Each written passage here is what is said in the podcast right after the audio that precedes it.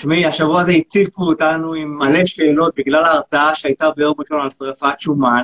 הרבה מחקר, הרבה דברים חדשים. את יודעת, עד חצי שעה לפני ההרצאה עוד הוספתי אליה דברים חדשים, אוקיי. Okay. ועוד הרבה דברים שלא הכנסתי אליה, כי יש הרבה דברים שצריך לדעת, הרבה דברים שצריך לדייק, הרבה דברים שהמחקר עוד צריך להוכיח שזה רק ההתחלה של, ואנשים מנסים להבין איך נכון להוריד או לשרוף שומן.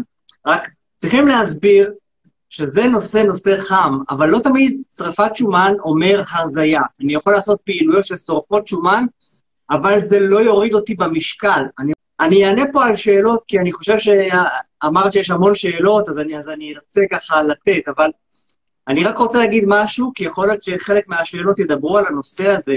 הם שואלים לגבי שרפת שומן, כל התהליכים שיש, וכל מה שאנחנו יכולים לקחת, אם זה חומרים כמו קפאין, ותה ירוק, וחומץ תפוחים, כל הדברים האלה, או מאמץ גופני, פעילות כזו או אחרת, או קור וחום, כמעט כל הפעולות האלה הן פעולות שמגרות את האדרנלין בגוף, והאדרנלין עוזר לשרוף שומן.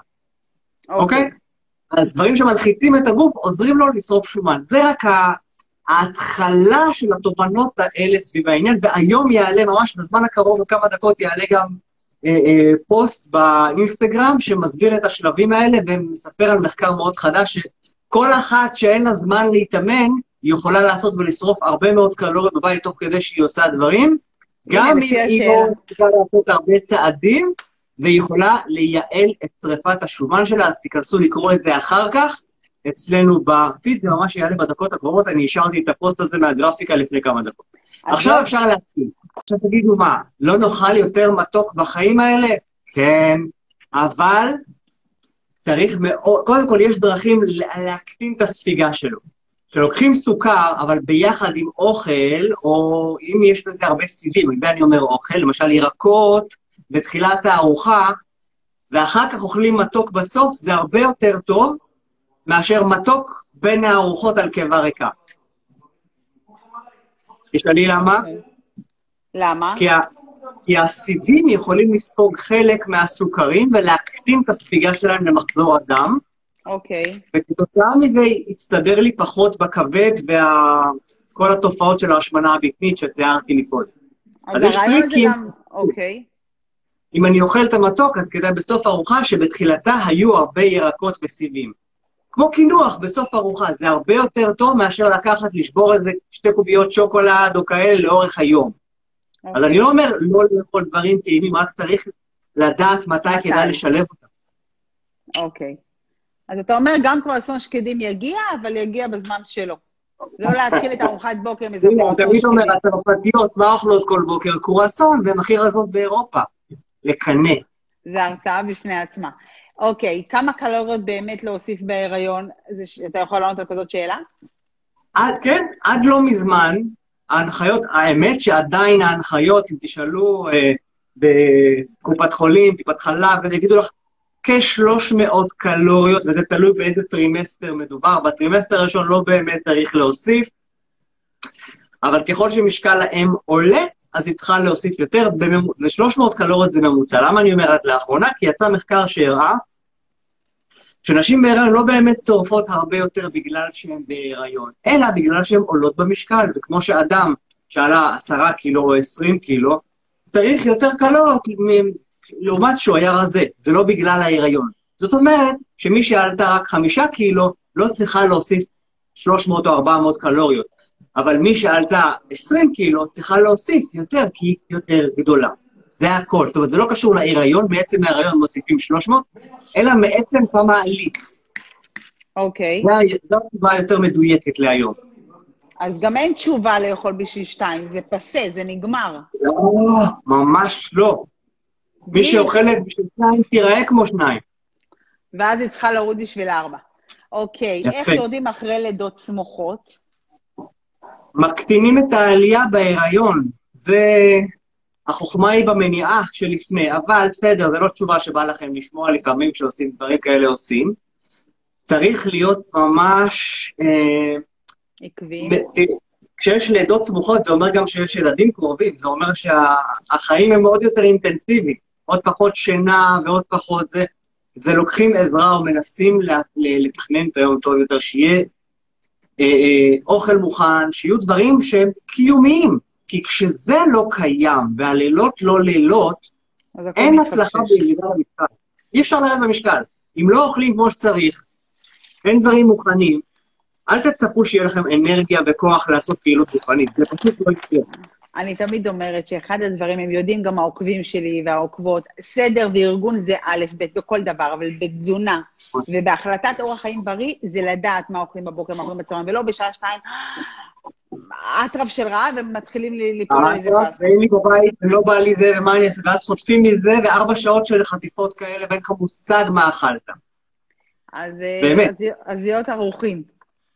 אני אומר את זה בכל התרבויות שיש אנשים רזים, זה תרבויות, תסתכלי, שיש להם בסביבות שלוש ארוחות קבועות ביום, כמו בקיבוץ, לא משנה. יש הכל בארוחה הזאת, אוכלים פחמימות, אוכלים זה, אבל בין הארוחות לא חוטפים. רק תיקחו את הכלל הקטן הזה, ותראו איך זה יעזור. וגם אם יש קינוח או משהו מתוק, הוא יהיה הסוף של הארוחה, והוא לא יהיה בין לבין לבין לבין. תדעו שאכלתם שלוש פעמים ביום. ברוב הימים זהו. זה כלל, נשמע בסיסי, אבל כל כך עוזר. את יודעת, עשו מחקר בארצות הברית ב-1974, מחקר ענק. ראו את רמת ההשמנה לעומת מספר הארוחות הממוצע ביום. ההשמנה הייתה די נמוכה ב-1970, ורוב האנשים אכלו שלוש פעמים ביום. כשילד חזר הביתה מבית ספר, אמר, אמא, אני רוצה לאכול משהו, הוא אמר, לא, חכה, יש ארוחת צהריים. אתה לא אוכל. אכל ארוחת צהריים. היה מבקש משהו, לו, לא, יש עוד מעט ארוחת ערב. כזה. היום, חס וחלילה, שהוא לא יהיה רעב בין הארוחות. לך תיקח מעדן, לך תיקח חטיף, לך תיקח פירות, כזה. זה מה נהיה איתנו. ושם זה הבעיה. שם מתחילים היום אנחנו אוכלים לצפות. 17 ארוחות ביום, או ארוחה אחת על כל היום, וההשמנה, לא צריך לדבר על זה. חד משמעית. אה, סמדר, טוב, אה, שוקל 68, גובה 100 מטר 69, לא מצליחה לרדת, מה עושים? אה, שוקלת, אוקיי. כאלה שלא מצליחים לרדת. מי שלא מצליח לרדת עושה טעויות שהוא לא מודע איפה הטעויות שלו. זאת אומרת, אה, לא, הוא לא יודע, היא לא יודעת, אה, או היא מנשנשת. יש, יש פה עניין של מאזן קלורי, ההוצאה וההכנסה שלה כנראה זהים. מוציאה, מכניסה אותו דבר. משהו צריך להשתנות בנוסחה הזו, או שהיא מדלג, צריכה לדלג על ארוחה מסוימת, או להקטין אותה, או צריכה להגדיל את ההוצאה הקלורית שלה. משהו במשוואה צריך להשתנות. היא, תמש... היא לא יודעת איפה הטעות, הדבר הטוב ביותר הוא למשך שלושה ימים לרשום כל מה שהיא מכניסה לפה. זה ממש תרגיל כזה, כל משלוש, כל ביס מהילדים, כל... ופתאום את שמה את הרשימה מול העיניים, ואז את מבינה מה את באמת אוכלת. ואז כדאי לפנות לאיש מקצוע או משהו, ורואים. דברים מדהימים. יש דבר כזה שמישהו עושה משהו והוא לא מצליח לרדת? יש חיה כזאת? תקשיבי, תקשיבי ותקשיבי טוב. ראיתי מעל 50 אלף מטופלים עד היום. לא ראיתי אחד. אחד שלא ירד. אחד שלא ירד, אם הוא לא ירד, ראיתי אנשים שלא ירדו, אבל זה בגלל שאו הם לא הבינו מה אמרתי, או הם שמעו שמיעה סלקטיבית רק מה שבא להם, אוקיי? או הם שאנחנו עשו דברים. אחרים. מי שעשה, תמיד זה עבד.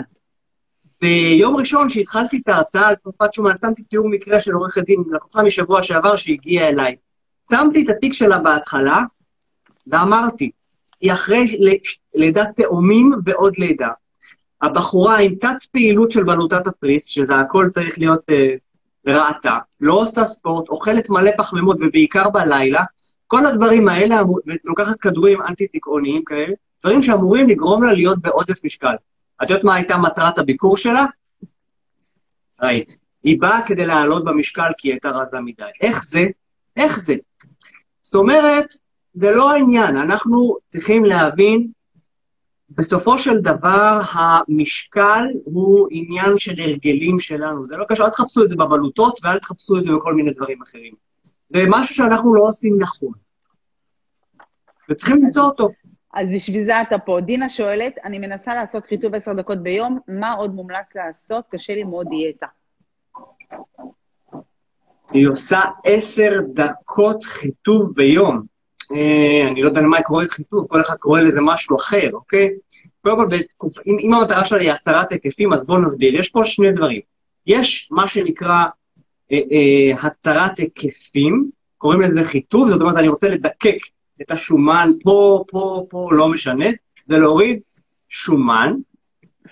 את זה עושים באמצעות של תנועה, אוקיי? כמה שיותר תנועה, ולבקר את התזונה שלנו. זאת אומרת שהתזונה לא תהיה מפוזרת, שנוכל נכון, נגיד, יכול לאכול יום אחד הרבה ויום אחד קצת, אבל הממוצע יצא נכון לי, ממוצע חשוב. והשריפה שלי תהיה גם או בפעילות, או בצעדים, או בלנקות הבית. זאת אומרת, אני צריך להיות במאזן שאני שורף. זה ייתן לי חיטוב, זה עוד לא ייתן לי עיצוב, לא יראו את הצורה של השרירים, זה רק ההרזיה החיצונית פנימה. יש את השלב השני, שזה היותר עיצוב, שזה הבנייה מבפנים החוצה, שמתחילים לראות את הצורה של השריר. הרבה אנשים, במיוחד גם נשים, עושות טעות לפעמים, ומשקיעות את כל האימונים שלהם בעבודה של כוח ובנייה, בזמן שהן לא עושות את השלב הראשון של הדיקוק והחיטוב. אז יוצא שהן בלקיות, מה הכוונה? נכון. מסת שריר גדולה ושומן גדול, ואז הן מקבלות מבנה נורא רחב, זה לא מה שהם התכוונו, עיצוב לא יצא, חיטוב לא יצא מזה.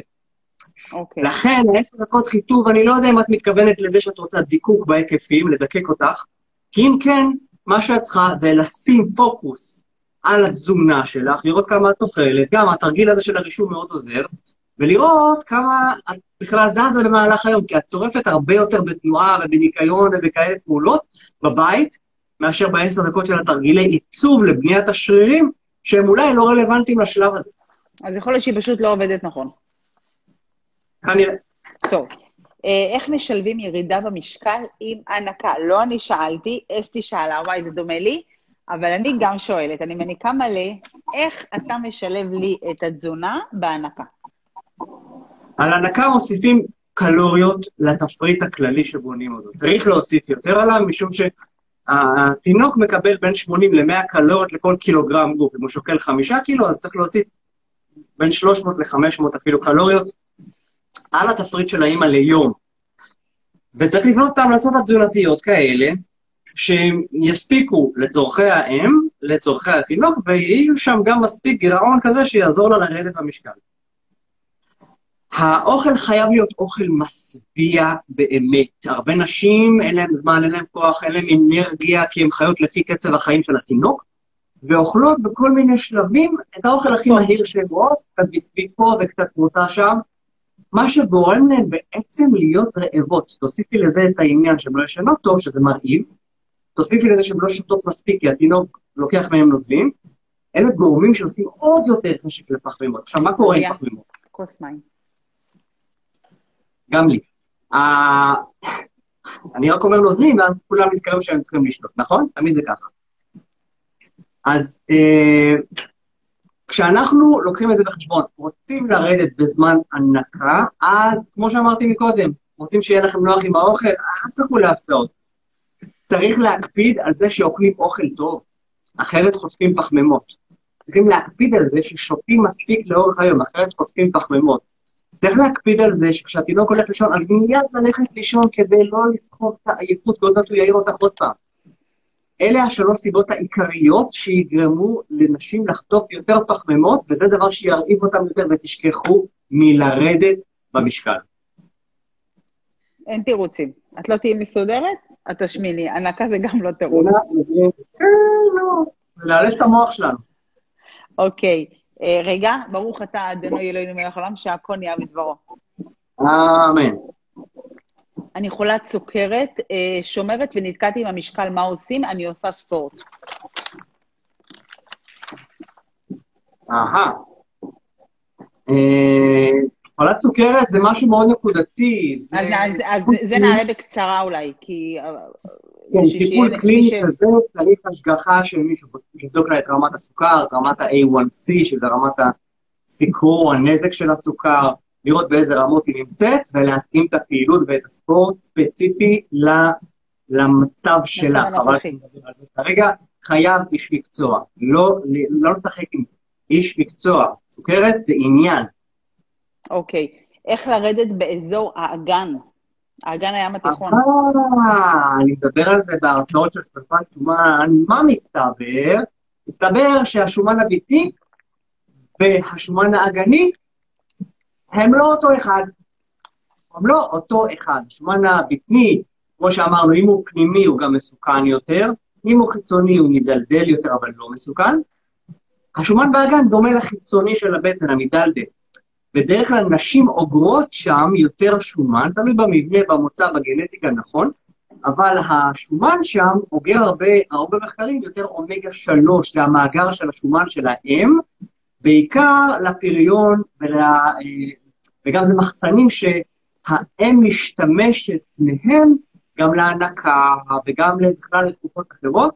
זאת אומרת, זה די שומן בריא באזור של האגן. קודם כל בואו נגיד, כמו שאמרנו על הבטן שהוא שומן לא בריא, האגן שומן בריא. אבל איך מורידים מהשומן הבריא הזה? יותר מדי בריאות, אולי גם זה לא טוב? אז ככה, קודם כל זה עניין של טעם אישי, כי זה חזר לאופנה. באתי להגיד לך את זה. אבל אם היא שואלת על זה, כנראה שהיא רוצה בכל עניין של טעם. אוקיי. נכון, תראו, מה מעניין?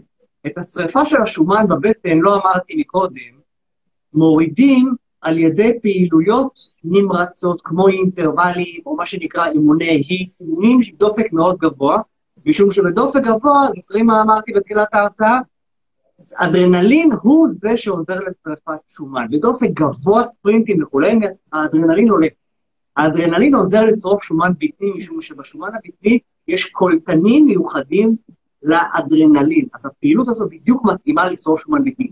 אין אותם בשומן של האגן. אין. זאת אומרת, אינטרוולים וכאלה זה לא הדבר המתאים לשם. מה כן? פעילות מאוד ארוכה, אבל קלה, כמו הליכה, מה שאני עושה עכשיו, מסתבר שהיא מצליחה לנייד שומן מהאגן בצורה מאוד יעילה. אבל כמה זה ארוכה? זו השאלה. המחקרים מדברים על 80-90 דקות, זאת אומרת איזה שעה וחצי של הליכת טיול כמו שופינג כזה, תעשי אותה פעמיים בשבוע או משהו, כדי לעזור להניע משם יותר שומן. ומצאו שזה יותר יעיל פי שלושה אפילו מאשר טוב. כן. אז פעילות, אז פעילות מתונה אמורה לצמצם אה, היקף הגן. בקיצור, שופינג זה מרזה. לא לשבת על קרואסון בין החנויות. אה, כל הזמן מרגישה רעבה, במיוחד סביב שבוע המחזור. אהה, בשבוע הזה טמפרטורת הגוף עולה, והגוף שורף יותר, זה החדשות הטובות, הוא גם שורף יותר והוא גם רעב יותר. הוא שורף בין 100 ל-300 קלוריות יותר ביום בימים האלה, אז זה לא כזה מדאיג אם אוכלים עוד 100, 200, 300 קלוריות בכמה ימים האלה. זו האמת. אז לא ניכנס לסרטים. יש דברים שיכולים לעזור, למשל מגנזיום פלוס B6 לפני השינה, דברים כאלה שממתנים, גורמים לייצור של סרוטונין, או כל מיני חומרים אחרים שמרגיעים אותנו במוח. יש כמה דברים שיכולים להיות מאוד מאוד מתונים. יש אסכולות שאומרות, טוב, תאכלי יותר פחמימות ופחות דברים אחרים בימים האלה, זה בסדר, זה גם יסתדר עם זה שהגוף שורף ממילא יותר. מאוד חשוב כן לישון שם ולא לחבר עוד דברים שהם גורמים מרעיבים בימים האלה, כמו שאמרתי מקודם, לא לישון, לא לשתות, כל הדברים שהם יוצרי רעב, ואז יכולה להתלקח שריפה בימים האלה ופתאום לאכול את כל הבית. אז צריך להיזהר, אבל גם לקבל את זה שהגוף שורף יותר, וגם זה לגיטימי שהוא יוכל... לא להילחץ. לא. וזה שהיא כל הזמן רעבה, אה, לא, היא כותבת במיוחד סביב שבוע המחזור, אבל היא כל הזמן, יש אנשים שכל הזמן מרגישים רעבים. יפה, התחלתי בתחילת השיחה ואמרתי ש... אה,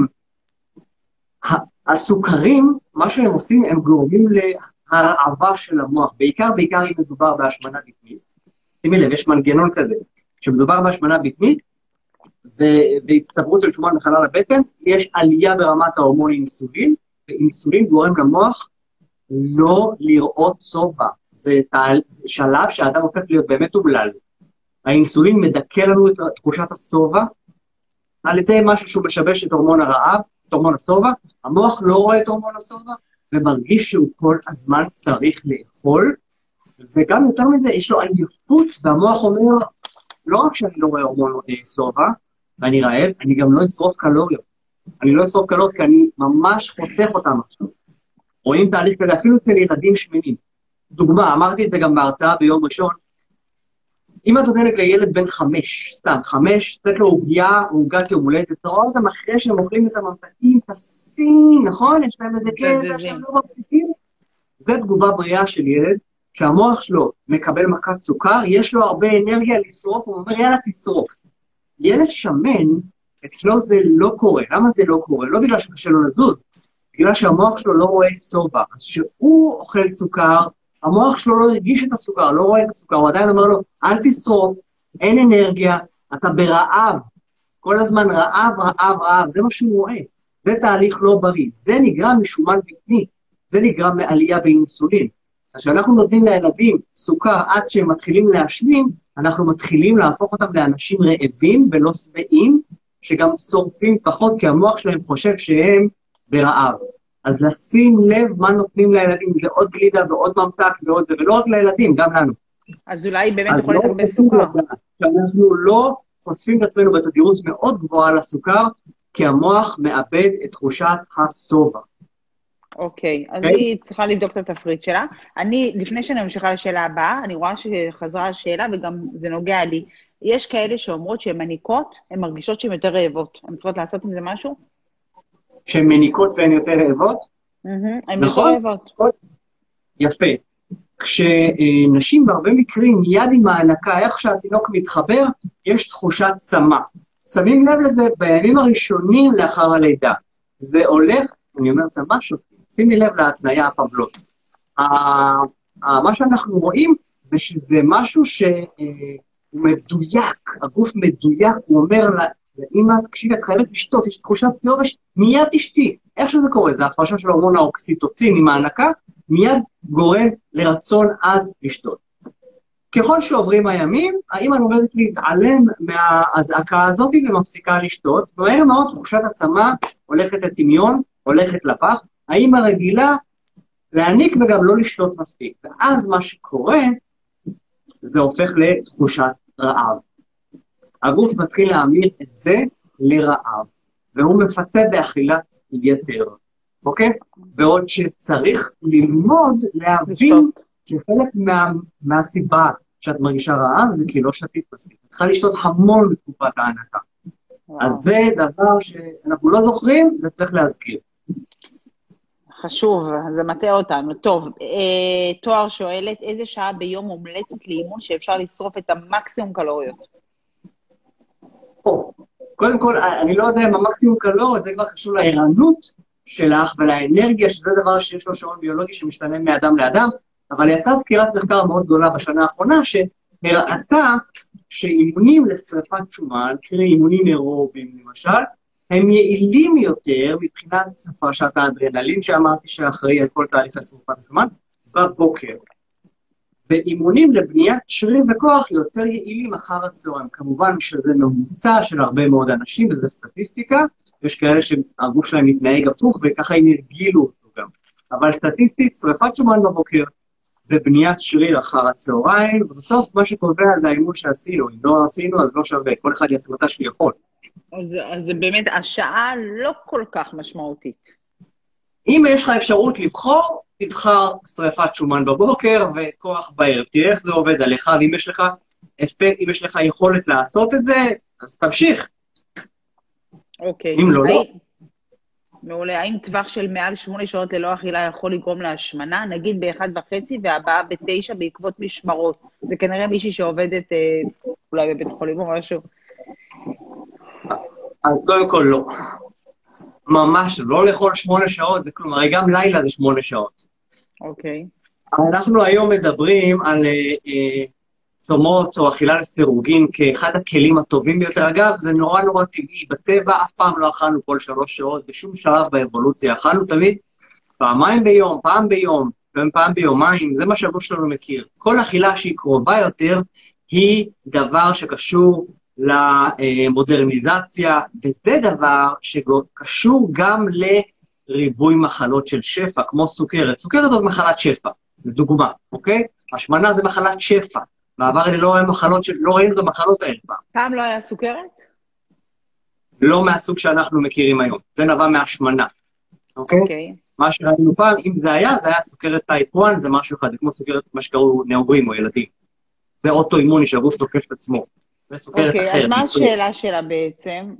ללא אכילה... לא לאכול כאילו- שמונה שעות, אז מה? אז תאכלי פעמיים באותו יום. תאכלי שלוש פעמים באותו יום. לא תאכלי מ-1 בצהריים עד תשע בערב.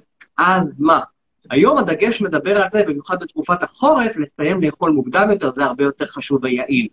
זאת אומרת, אם היא יכולה, אבל לא כדאי, וזה חד משמעית, דווקא עשו מחקרים על אחיות בבתי חולים, וראו שהן עובדות במשמרות והן אוכלות לתוך הלילה, כמרות שם, תמיד נגרמת עלייה במשקל. וזה אחד הדברים שאנחנו למדנו מהרבה מאוד מחקרים שמראים שאותה אכילה בשעות של הלילה יגרמו לנזקים יותר משמעותיים, להשמנה ולתחלואה.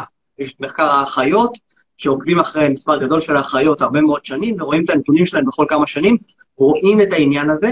נשים גם שישנות פחות מדי, אוכלות כ-500 קלוריות ביום שלמחרת. רואים מחקרים כאלה.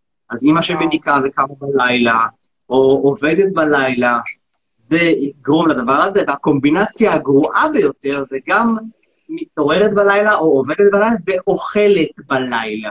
אז ההנחיה היא להשאיר, כן, נשנש זה לא לאכול. להשאיר את האוכל בשעות הקבועות, גם אם בלילה עובדים. זאת אומרת, איפשהו מ-10 בלילה עד 6 בבוקר לא לאכול, גם במשמרות. להכניס את כל האוכל לפני ואחרי, ושם לא, יש לזה סיבות ביולוגיות, זה קשור לג'טלג שהמוח עובר. כשאנחנו אוכלים שם, אנחנו הופכים את השעונים הביולוגיים, אנחנו אומרים לגוף, עכשיו זה בכלל יום, לא לילה, ואז אנחנו משבשים גם את השינה ואת המעגלים הביולוגיים בימים הבאים שאוכלים בלילה. זה אומר למוח, תהפוך את הזמנים שלך, זה לא טוב. אוקיי? אז לא לאכול בלילה. זה סופר חשוב להבין. בערב כבר, לצורך העניין, שאמרת לי להפסיק לאכול בערב. גם אני ממהר לסיים בערב מאוחר, ואני ציפור לילה, אני אוהב להיות ערב מאוחר ולאכול לילה שעות שאני אתה זמין בלילה? אוקיי, אז השאלות שלי, אני... אני לא אוכל בלילה. חוץ לא מיום שישי שזה גדולים. אוקיי, אז תראה, דיברנו על נשנושים. אוראל, בעלי אוהב לנשנש בין הארוחות, איך לעזור לו להיפטר? Uh, קודם כל, אל תשים מלכודת בפני עיוור, אוקיי? אז אל תשימי לו מלא דברים טעימים שהכנת וכל מיני כאלה שמפתים אותו, זה יעזור לו. כי הרי אנחנו אוכלים משלוש סיבות. סיבה אחת ועיקרית, הישרדותית, היא רמת הרעב שלנו, קרקורי בטן.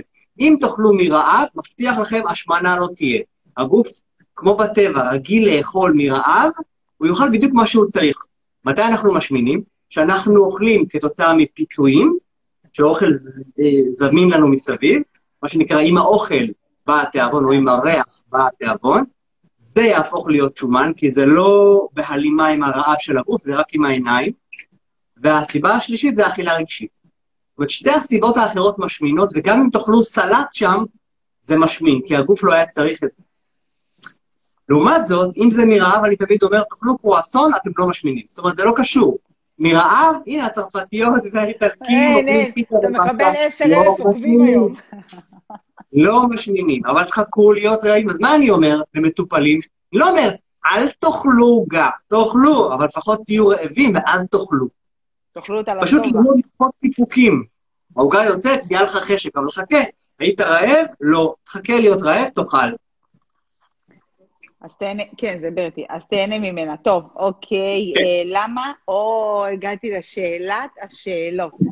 למה לא כדאי לאכול תמר לפני אימון? אתה הורדתי לי את התמר שהייתי אוכלת אחרי ולפני, קיצור, אין תמר. קודם כל זה מאוד סובייקטיבי. דיברתי על זה בהרצאה של שרפת השומן. סליחה, שנייה, לא, לא, לא, אל תרימי אותה. אל תרימי אותה, תצאי, תצאי, תצאי. סליחה, כן, יש פה... כן. המפקדת... שימי לה... אה, אוקיי. אה, מוצא זה כן. אוקיי. אני איתה. תמר, תמר. אני מנסה את יום אחד שם, לראות אותך בעמדת הפיקוח, במגדלור של הטייסים שם. מנצחת על הדבר. אוקיי, אין, אין עלייך, אני מצליח. בקיצור... תמר, תמר, מה עם תמר? תמר. תקשיבי טוב. כשאנחנו מגדילים את הזמינות של הפחמימה לפני אימון, אנחנו מעלים אינסולין. אם המטרה שלנו היא שרפת שומן, הדבר הזה נתקע. אנחנו לא יכולים לשרוף שומן עם נוכחות גבוהה של אינסולין, ופחמימות מעלות אינסולין. תמר זה רק דוגמה, יש דברים שמעלים הרבה יותר. תמר הוא חצי-חצי כזה, יש בו פרוקטוז וגם גלוקוז. פרוקטוז לא מעלה את האינסולין, וגלוקוז כן. לא משנה. אבל סוכרים לפני המאמץ יגרמו לגוף להיכנס למאמץ עם רמת אינסולין גבוה, גבוהה יותר, זה ההורמון שאנחנו מפרישים אחרי שאכלנו סוכר. אי אפשר לשרוף שומן שאנחנו עם אינסולין גבוה, אי אפשר. זה שני דברים הפוכים, הוא צריך לרדת, ורק אז מתחילים לשרוף שומן. חשוב להבין את זה. אז השאלה מה המטרה שלך. זה לא קשור למשקל, אני יכול לרדת במשקל, פשוט לא שרפתי שומן באותו רגע. העניין הוא כזה, מה המטרה? אם את רוצה לאמן יותר את המנגנונים של שרפת השומן, אז אל תאכלי תמר לפני. עכשיו, ראו גם מבחינת שיפור ביצועים, יש כאלה אומרים, אוקיי, יש כאלה שעושים את זה לצורך השרפת שומן, יש כאלה שעושים את זה כדי, אוכלים לפני האימון, או לא אוכלים, כדי לשפר את הביצועים. ראו גם שתמר לא משפר ביצועים. הוא לא עושה לי את האימון יותר טוב ברוב המקרים. אלא כן, המאגרים שלי ממש ממש ריקים, ולא אכלתי כלום, או פחמימות, או כלום, גם ביום קודם. והמאמץ הוא מאמץ של ספרינטים מאינטרוולים ששם צריך פחמימות. אלה המצבים... אוקיי. כן. אז שתי שאלות. רגע, אז אלה המצבים שכן, תמר או בננה, או לא משנה מה יעזור, אם המאגר שלי נמוך, או אם המאמץ שלי הוא מאמץ תחרותי, אנרובי, חזק. אלה המצבים שכן. אבל בשביל ריצה בקצב ביניים, כשהמטרה שלי היא שרפת שומן, עדיף לרוב האנשים, אין, אין משהו שמתאים לכולם, שיעשו את האימון בקצב איזי ללא פחמימה זמינה, כדי שהם יאלצו את הגוף להשתמש בשומנים של עצמו, ולא כדאי לצאת לאימון עם רמת אינסולין גבוהה, כי אני אצטרך לעשות מאמץ עד שהאינסולין שלי ירד, רק אז אתחיל לשרוף שומן. כן, שתי שאלות. אם, אז אם אני יוצאת בבוקר לאימון אירובי, בסדר? אני רוצה לצאת לאימון אירובי כזה קשוח, לא לקחת תמר? קשוח, תגדירי. אירובי קריאה. משקולות, אירובי, ריצה, אה, כאילו לא ריצה, אירובי בשיעור אינטנסיבי. נגיד אם ניקח, אם ניקח דופק כמדד לקושי, ואני בדופק 140 או 150, 170. 170, וזה לפני זמן גבוהים, והרבה סטים מאינטרוולים והיט ועליות, יש סבירות שהפחמימה תעזור לך. אם את לא רגילה לעשות אימונים על שומן, אדם שרגיל לא לאכול פחמימות, יגיד לך, אני עושה צום של יומיים, ואני עושה אימון אחרי זה, אני לא מרגיש את הירידה בכוח. טוב, אני לא עושה אימונים של מלא שעות אחרי זה, אני לא עושה, עכשיו בוא נעשה 15 קילומטר באינטרוולים, אני לא אעשה את זה אחרי צום ארוך. אחרי צום ארוך אני יכול לעשות אימונים של חצי שעה, ואני לא מרגיש הבדל. בהתחלה, אחרי 16 שעות לא יכולתי לנשום. לא היה לי רגליים, לא היה לי אוויר, כלום. הגוף לומד לשרוף שומן, הוא נהיה מכונה. הוא נהיה מכונה. אבל מלמדים אותו, זה מתחיל בקטנה, לא צריך לעשות דברים של אקסטרים. אני רק אומר, הפרדיגמה הזאת של אימון, חייב תמר לפני זה, זה קשקוש. זה מאוד קשור לאיזה שלב את בהסתגלות שלך. כי ככל שתעשי את זה יותר זמן, עוד חודש, חודשיים, תצחקי על המצב שלך. עכשיו, מה זה השטויות האלה? אם זה לא איזה ריצה משוגעת, אני בכלל לא חושבת על אוכל. אז אפשר לצאת לאימון בלי תמר, בלי בננה. בלי כלום אפשר, ואני רואה שני אנשים שהיו עושים את זה לפני כל שלושה קילומטר שהם רצו, והיום הם יכולים לרוץ 15 קילומטר, 18, שעה וחצי או שעתיים ריצה, הם לא צריכים כלום. אני לא, אני לא רק הדוגמה לזה, אני רואה את זה אצל מאות של מטופלים שלי עם הזמן שהם הבינו שזה היה בראש. הסוכר נותן לי תחושה נעימה בראש, אנרגיה, וזה מפעיל את מרכז התגמול במוח, את מה שנקרא reward center, זה האזור שעושה לי נעים, אכלתי, אני מרגיש טוב, אבל אין לזה שום קשר לביצוע. הנה, תמי כותבת לנו מים ובלי תמר. היא כשיותר קשוחה ממך, תמי, זאתי השטחנית שלנו ונהייתה קשוחה לנו. אז מתי כן אני יכולה לאכול תמר? טוב, תמי זה רמה גבוהה. תמי נדירה. מתי אני אוכלת תמר? מתי את אוכלת תמר? מתי את רוצה תמר? נו. בא לי עם קפה. אחרי צהריים?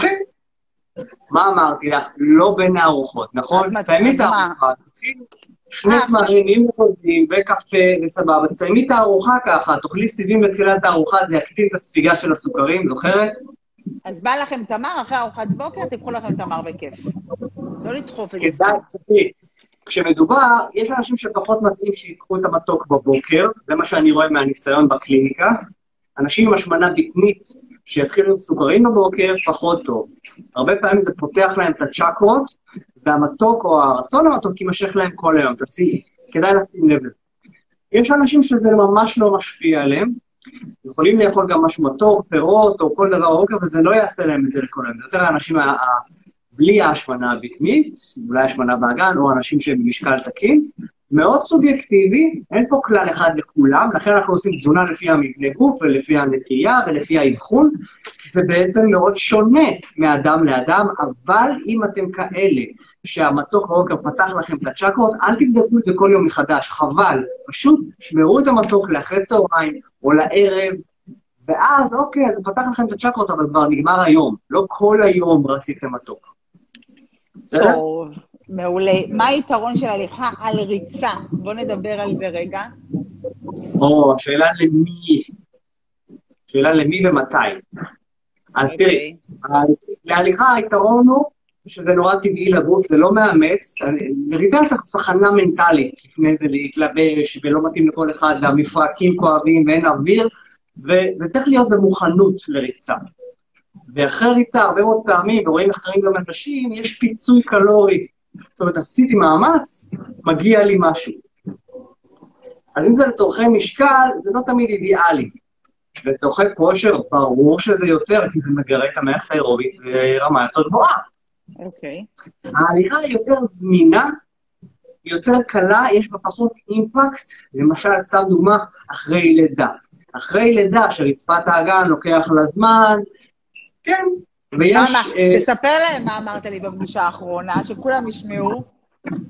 אמרתי לך הרבה דברים, מה? לגבי הריצה. שכדאי לך ספציפית יותר הליכה מריצה עכשיו. כרגע. כרגע, נכון. הגוף, תראי, משתי סיבות.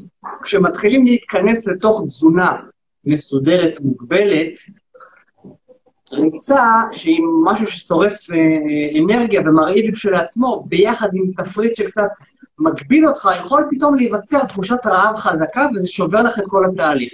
אז כדאי לקחת צעד אחורה בעוצמה של האימון, להליכה, שורפים אותו דבר, הכל בסדר, מסתגלים לתזונה החדשה, מורידים קצת במשקל, ואז אין אימפקט על רצפת האגן ועל המפרקים, המשקל חוזר למשקל הקרוב שלו, ואפשר לחזור לריצות בצורה מדהימה.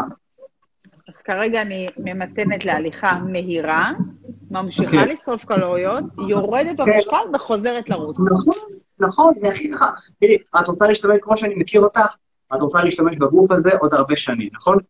צריך לפעול בתמונה. שמי לא? יש, לא, יש כאלה, לא, עכשיו אני אעשה, ייגמר המרתון ואחרי זה אזרוק אותו לפח. לא. רוצים להשתמש בו בתבונה בעשורים הבאים גם. זה לא זמן לכסח אותו. נכון שאפשר גם לרוץ, אין, אין, אין התוויה נגד אם אין בעיה אורתופדית, אבל צריך גם לחזות את הבעיות שיכולות לקרות, ולא לשחוק אותו יותר מדי, וגם זה מתנגש עם השינויים התזונתיים כרגע. תנו לגוף להסתגל לתזונה, אחר כך נגביר עצימות, מה קרה? אני בעד, לאט ובטוח. האם להוריד לחם מכל סוג בהנקה, ומה כדאי במקום? אה, למה לא ראיתי? אם זה טוב לך ואת בסבבה, יש להם יכול להיות בסדר. למישהו בסדר, הוא בסדר. אוקיי, אז איפה בבית? אגב, הייתה אחת השאלות בכנס תזונה האחרון שהיינו, עשו משאל כזה לדיאטניות, ושאלו אותנו בשאלון ממוחשב כזה על מזונות מעובדים, נתנו לנו רשימה, ושמו שם מלכודת, איזה, איזה מזון פה הוא מזון מעובד. היה שם גם לחם מלא, אף אחד לא הצביע שלחם מלא זה מזון מעובד. מה? כן, לחם מלא היום, אם תסתכלו מאחורה, תראו מלא, חומר משמר, חומר זה, חומרים מתחלבים, E300 זה, E300... כן, זה כבר נקרא highly processed food. לחם מלא יכול להיות מעובד. מזון שהוא לא מעובד, שיש בו רק מרכיבים בסיסיים, קמח, מים, לחם שאת עושה בבית אולי. כזה, זה לחם אמיתי לא מעובד. אוכל מעובד הוא בעייתי. אז אל תיפלו במלכודת שראיתם לחם קמח מלא, יאללה, זה, בטוח טוב. אוכל מעובד עושה המון בעיות, מהשמנה בטנית, מעי דליף, אלרגיות, דלקתיות, נפיחות, מלא דברים בגלל היותו מעובד, לא בגלל היותו לחם. תתחילו לבשל בבית. איך מצליחים 12,000 צעדים ביום? גם כשאני עושה הליכה אני לא מגיעה. איך זה יכול להיות? לעשות הרבה אבק. לא, אני... תלוי כמה קילומטר היא עושה. בסדר, אבל היא לא עושה מספיק, היא אומרת, גם כשאני עושה הליכה, אני לא מגיעה. אז אולי אולי עושה הליכה של שלוש קילומטר. הצעה אחת תלכי יותר, אבל אם היא לא עושה את זה, הדבר הזמין הבא בתור, זה גם הפוסט תקראו בפיד, זה אמור ממש לעלות עכשיו, אני מקווה שכבר עלה, עוד לא ראיתי. כן, עלה, מישהי אמרה לי שעלה. עלה, יופי, אתה מדבר ואני מסתכלת, כן? כל הכבוד. אז זה אה, אומר להתרוצץ ולעשות פעילות שהיא אה, במהלך היום נראית כמו בן אדם נוירוטי היפראקטיבי. זז, אה, אה, קם, יושב, מדבר בטלפון בהליכה, תתפלאו כמה מאות ואלפים זה יכול להוסיף ביום, וגם אם זה לא מגיע לצעדים, זה מגיע לקלוריות. אז תראו ב, אה, בפוסט הזה, תדפדפו ותראו שם משהו השוואתי. בדקו אנשים כמה קלוריות הם שורפים בהשוואה לשכיבה. אם לוקחים בן אדם שהוא עומד, הוא שורף 13% יותר. אם הוא יושב אבל מתעסק עם כל מיני דברים, אוקיי, מקפל כניסה, עושה כל מיני כאלה, הוא יכול להעלות את ההוצאה שלו ב-50% יותר לעומת שכיבה. עכשיו, בזה אפשר לעשות גם הרבה שעות ביום. לשבת בקצה הכיסא, לא להישען, ולהקליד על המחשב, גם זה מוציא קלוריות, אוקיי? עכשיו, דרך נתון, את מזדעזעת. ארבע שעות של עמידה ביום, אבל מדי יום, זה כמו ריצת מרתון אחת כמעט בחודש, של 42 קילומטר, בהוצאה הקלורית. בשביל זה אתה מקבל אותי בפגישות בעמידה? יפה, כי את עושה יותר צעדים ממני, אז אני מפצה על זה במשרד. נכון. הבנתי אותך. קיצור, ללכת, לחנות רחוק, לא ופעם הייתי רץ להתנצל. מרתונים וכאלה, והיום אני רץ חמישה קילומטר, פעמיים בשבוע, ועוד אחת אולי שמונה קילומטר, 12, עשרה כזה. זהו, אין לי 20 קילומטר בשבוע, אבל אני מגיע לצעדים ככה, כי אני מנשנש אותם פה קצת ושם, וזה עוזר לשמור על משקל בצורה הרבה יותר טובה, וגם על המפרקים. עשית לי סחרחורת. אה, האם את אוכלת גם פחמימות בתזונה החדשה שלך? אוקיי, היא שואלת אם אני אוכלת פחמימות. תספר להם מתי אני אוכלת פחמימות. לא בבוקר ולא בצהריים, רק בערב. הרוב בערב. למה? התשובה היא כן. זוכרת מה אמרתי מקודם? אם מתחילים בבוקר את הפחמימות, זה יכול לפתוח לך יותר. אז יש כאלה שלא יאכלו בבוקר, אלא יתחילו מהצהריים. יש כאלה שאומרים, תשמע, בצהריים אני יכול לאכול מספיק ירקות, לחלבון. יש משפט שאומר, מי שלא יאכל ירקות, יאכל יותר פחמימות. אז אני מעדיף שזה יהיה בהרבה ירקות, כי זה ויטמינים ומינרלים וסיגים. זה ימלא את הגוף וזה יוריד את הרעב אחר כך, לעומת פחמימה שתעלה את הרעב אחר כך. אז לפחות בארוחה הראשונה של הבוקר בלי, ואז בצהריים, או לפחות ארוחה אחת ביום בלי. לא משנה איך תהפכו את זה. אבל אוקיי, בגדול עדיף והשמנת- את הפחמימות בערב. צהריים. לכיוון הערב, לא לילה. לא לילה. לא. לא לילה. אוקיי? אוקיי. אמ, אני מכורה למתוק ברמה מטורפת. איך מורידים את זה? זוכרת שדיברנו בתחילת השיחה גם על, אה, לא משנה אם זה אה, בהנקה, או כל מיני כאלה שמרגישות שהן צריכות יותר לאכול. ועל אחת כמה כשמדובר על מתוק, זה קורה מחוסר נוזלים, משינה לא טובה ומחוסר בחלבונים, והראו שאנשים, אה, יש לנו, אה, הצליחו להסביר גם למה תזונה דלה בחלבונים עושה חשק למתוק. יש לנו אה, קולטנים במערכת העיכול שהם חשים אם יש לי מספיק חלבונים או לא, אוקיי? הקולטנים האלה, אם את לא תאכלי מספיק חלבון, הם יגידו לך, תמשיכי לאכול עוד, תמשיכי לאכול עוד, עד שהם יקבלו את החלבונים שהם צריכים. אז הרבה פעמים רואים את זה אצל אנשים בתזונה טבעונית, שאין להם הרבה חלבונים, מנשנשים עוד קינוע, עוד אגוזים, עוד זה, עד שהם קיבלו מספיק חלבונים, שזה חומצות אמינו, ואז המוח, אוקיי, נרגע קצת, ושוב הוא מתחיל לחפש, הוא שולח אותך. עכשיו, מה ראו? ראו שסוכר גם מרגיע את הקולטנים האלה כשאני לא אוכל מספיק חלבון, אז סוכר גם עושה את זה, ואז המוח לומד מהר מאוד שאם אין לך חלבונים, סוכר מרגיע אותו, אבל הסוכר מתחיל להתמכר. אז הראו, אחד הטריקים שעושים את זה כשבא לך מתוק, זה פשוט לקחת חלבון. אחד החלבונים הטובים זה תוסף בשם גלוטמין, חומצה אמינית. מערבבים את זה עם קצת שומן, או ביוגורט, או ב... עם אומגה 3 או משהו, וזה מין משהו שאפשר לעשות, וזה מרגיע מאוד את ה crave. לרעב, או למתוק, יותר נכון. אבל לפני שהולכים לזה, אמרתי קודם כל, הדברים הטבעיים. שתייה, לאכול מספיק חלבונים, ולישון מספיק. אלה הדברים שמונעים את הרעב. אוקיי, יש במתוק. איזו שאלה שאני כן רוצה להתייחס אליה, מי, שכותבת מה עם פת שחרית. יש בזה משהו שהרמב"ם אומר שבן אדם צריך לאכול בבוקר, בוא ניתפס למקורות, פת שחרית. אני אוהב את הרמב"ם. חכם. איך. זה קשור אלינו, איך זה קשור אלינו ליציאה בבוקר? שאני מסתכלת על זה הלב ואני אומרת, שהדבר היחידי שקצת בעיה, שאני עוד לא מצאתי דרך איך לגשר על הפערים, זה שהיום מדברים על תזונה מותאמת אישית, וכל דבר שהוא כללי הוא כללי. מה זה פת, ואם לבן אדם יש בעיה עם העיכול, ואם לבן אדם זה פותח את הצ'קרות לכל היום, ואם זה משחק לו עם רמת הסוכר, ואם יש לו בחילה בבוקר, את מבינה? יש פה. ואם לאחד אסור גלוטן, אז בקיצור, יש דברים כלליים לאוכלוסייה, וצריכים לראות שהם מתאימים לאתי, שהם מתאימים לי. מבינה את זה? כמו שאומרים, 70 פנים לתורה, גם לרמב"ם יש אה, מלא הסברים. אוקיי, יש קיבלתי. בית רמב"ם, כן. אוקיי, אה, האם ההליכה מהירה בכל ערב עוזרת לירידה במשקל, או שחייבים לשלם עוד, לשלם עוד ספורט? אם היא עושה כל יום הליכה בערב, לא חייב, חייב להגיע למאזן הקלורי השלילי הזה. ההליכה גורמת לנו להוריד, לשרוף קלוריות, יכולה להיות בערב, בבוקר, ווטאבר, אפילו אמרתי שזה שרפת שומן לקנות אותו בבוקר, אבל לא משנה, אם את יכולה רק לא, בערב, היא שואלת בערב. אם להוסיף עוד ספורט חוץ מההליכה. אני לא יודע מה זה ההליכה, השאלה כמה צעדים הגעת. אוקיי, על פי אם רוב, הגיע אם ל-14,000, מגיעים- אז היא עברה את היעד ברוב המקרים. אם מי שעושה 14,000 ולא ירד, סימן שהוא גר במזווה. אז מה קורה בימי שאני עושה 18 ו-19,000?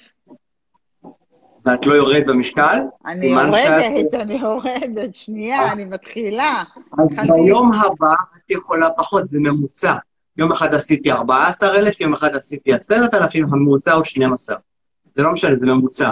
צריך לחשב לשבוע, 12 כפול שבעה ימים זה 88,000 בערך. בקיצור, שאני לא אעוף על עצמי, שאני אמשיך ללכת. למה המשקל נתקע? ירדתי בשלושה חודשים 8 קילו, ושלושה שבועות שיורדת 200 גרם, ויש לי עוד 20 קילו לרדת. עיקרון התמורה הפוחתת, בהתחלה הגוף משיל הרבה, כשהוא משיל גם נוזלים, ואחר כך, כשהוא ככה מסיים עם הנוזלים, הוא שורף רק שומן. ובאמת, שומן, כדי לרדת בשומן, ירידה אמיתית היא באמת 200 עד 500 גרם לשבוע של שומן, זו ירידה יפה, אנשים מזלזלים בזה. אבל צריך לא לקחת בחשבון את השבועות הראשונים. הם תמיד מבלבלים אותנו ומדכאים אותנו, כי אנחנו יודעים בהתחלה הרבה, אז מקווים שזה ייראה גם, אנחנו עושים חישוב, רגע, עוד כמה שבועות אני כבר מגיע ליעד. זה לא ככה. הגוף מרים אמברקס, אחרי שהוא מעיף נוזלים, שומן הוא מוריד. בקצב איטי. 500 גרם שומן בשבוע להוריד. חצי קילו זה להיות 200 בגירעון קלורי. 200 גרם. לא, אני אומר, בשביל להוריד חצי קילו כן. בשבוע, אוקיי. צריך להיות כל יום במינוס קלורי של 500 קלוריות. זה סיוט. ומישהי ששורפת נגיד 1,500 ליום צריכה לאכול 1,000. סיוט. אז רגע, אז פה לצורך העניין, בשאלה הספציפית הזאת, שהיא יורדת 200 גרם, זה בסדר? זה סוג של אה, תהליך הגיוני? זה אומר שהיא בערך בגירעון קלורי של 200 קלוריות לשבוע. אוקיי. יש פה, ש... יש פה שאלה שהתייחסנו ואני חייבת לחזור אליה, והתשובה היא כן או לא. בטן של אחרי לידה, היא תרד בסוף בהכוונה נכונה, תזונה נכונה וספורט נכון, כן. או שזה חייב סכין? תרד. ברוב המקרים, ברוב המקרים תרד, תרד משמעותית. לא יכול להגיד לך כן לכל הסוגים ולכל המצבים, אבל הרוב, הרוב, הרוב שראיתי ירד משמעותי. מעודד. שאלת השאלות, ובזה אנחנו נצטרך להיפרד ולסיים, אפילו שאני יכולה לדבר איתך גם אה, חמש שעות, כי הידע שלך... פה, מחכים. אה, כן. מחכים, אתה מבין? אה, גם בלילה אתה עובד. טוב, כמה עולות הפגישות איתך, ומה טווח הזמן? תנסה למקד אה. לנו את התשובה הזאת. אה, כעיקרון, אני די מלא. הטיפולים איתי זה שלושה חודשים, זה סדרת טיפולים, אבל די מלא וקשה למצוא מקום כרגע, ויש לי צוות של דיאטנים שעובד איתי, ואז אנחנו רואים לסירוגין, אז זה אפשרי. זה מסלולים אישיים. המסלול שאני הכי ממליץ עליו כדי לעשות שינוי פה, גם לאנשים שבאים לאחד על אחד, זה באמת לעבור את השיחות האלה שאני עושה סדנאות זום, שזה גם טיפול אישי עם תפריט אישי, וגם שישה מפתחות להרזייה ואריכות ימים שכל פעם תוקפים פרק בכל שבוע ועושים עליו אתגר עד שהוא מוטמע, אתגר חלבונים, אתגר צעדים, אתגר שרפת שומן בטני, כל מיני דברים כאלה שכל שבוע תוקפים משהו, ויש ליווי אישי גם בקבוצה וגם דיאטנית שלי שעובדת על האנשים באותו זמן באחד על אחד. חלק מהאנשים יפגוש אותי או לא, תלוי איזה מסלול יעשה. זה קורס או סדנה תרצי לקרוא לזה, שהיא הכי יעילה באמת לאנשים שעושים שינוי, כי ראיתי אנשים, את הסדנה הזו בניתי בגלל שראיתי מלא אנשים שעושים דיאטות all over החיים שלהם, עליות וירידות, עליות וירידות, כי הם לא למדו את הדברים שדיברנו עליהם עכשיו, איך מונעים את הקרב לסוכר, איך עושים את כל הדברים האלה, וזה בעצם משהו שהוא שילוב או היברידי בין ייעוץ, גם ייעוץ, אבל גם, גם מפגשים או העשרה שלי של האנשים שלומדים את הדברים האלה. דף עם תפריט זה, ש... זה שנות ה-80, זה 80, הגישה הזאת, תן לי תפריט, זה לא עובד. אנשים יודעים מה הם צריכים לאכול, או יודעים מה הם לא צריכים לאכול. למה הם בכל זאת עושים את זה? הם צריכים מנטור, או הם צריכים את הידע להבין שיפתרו להם את הבעיות האמיתיות, הרגשיות, את העניין של מתי אני אכניס את המתוק שלי ולמה. כשאתה מבין את הלמה, ואתה מבין את האינסולין, ואתה מבין את הדברים האלה, אתה יודע שאני יכול לאכול את העוגה, אבל כשאני רעב, למשל, ולא, לא לאכול עוגה, זה לא בדיאטה שלי. זה של פעם, אני לא מאמין בדיאטות האלה, אני אוכל עוגה, אוכל פיצה, אבל אני יודע מתי זה יזיק לי ומתי לא. זה מה שאני רוצה שאנשים ילמדו, זה, וזה אני קורא תרבות אכילה. וזה מה שאנחנו עושים בסדנה הזו, ולכן היא כל כך טובה, ואני רואה את התגובות מהאנשים, וסוף סוף יש משהו שמלמד אותנו לאכול. אני כל יום רואה את התגובות מהאנשים, וזה עושה לי את זה. זה עושה לי את זה. עכשיו, אנשים אומרים, כמה אני ארד במשקל? כמה תרד במשקל? אני לא מלמד אותך כמה תרד במשקל, אני מלמד אותך איך תתנהג עם עצמך, עם האוכל, עם היחסים שלך עם האוכל, וזה כבר יוריד אותך במשקל. זה לא שאני עכשיו מכוון למשקל, המשקל יהיה תוצאה של הדברים שאתה מיישם. פתאום את רואה, אנשים לא מתעסקים במשקל, מתעסקים בכמה ארוחות אכלתי היום, כן נשנשתי או לא נשנשתי, אם התחלתי עם פחמימות או התחלתי עם ירקות, ופתאום הקילוגרמים עפים להם על הדרך. זה העניין, וזה מה שיפה, אתה מלמד חוקי אכילה, תרבות, אתה מלמד איך הגוף שלך עובד, וזה הדבר שמדהים.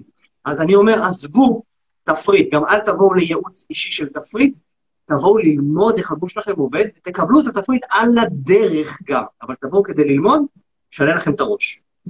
אז כמו שאני אומרת, זה דרך חיים, א', אה, דרך אגב, רות, אם יש לך שאלה, זה הרגע, כי לא הבנתי מה את רוצה לשאול, אז תשאלי.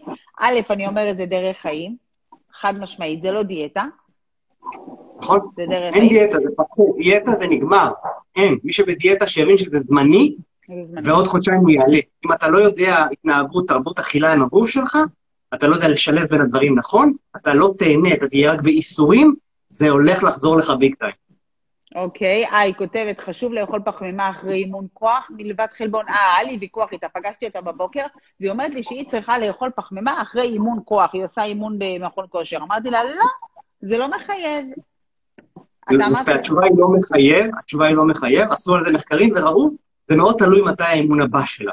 נכון שאחרי האימון יש ספיגת פחמימות טובה יותר, אבל מי אמר שהיא חייבת אותה? מתי היא חייבת אותה? נגיד שהייתי התזונאי של מכבי תל אביב, אז היה להם אימון בבוקר, עד הצהריים, ואימון אחרי הצהריים. אז כדי שהשרירים יתאוששו לאימון הבא, אז חייב. אבל אם היא עושה היום אימון והאימון הבא ביום חמישי או יום שישי, מה זה משנה אם תאכלי את הפחמה עכשיו בבוקר או תאכלי אותה בארוחת ערב? יש מספיק שעות עד האימון הבא שהגוף יטען את עצמו, זה לא משנה.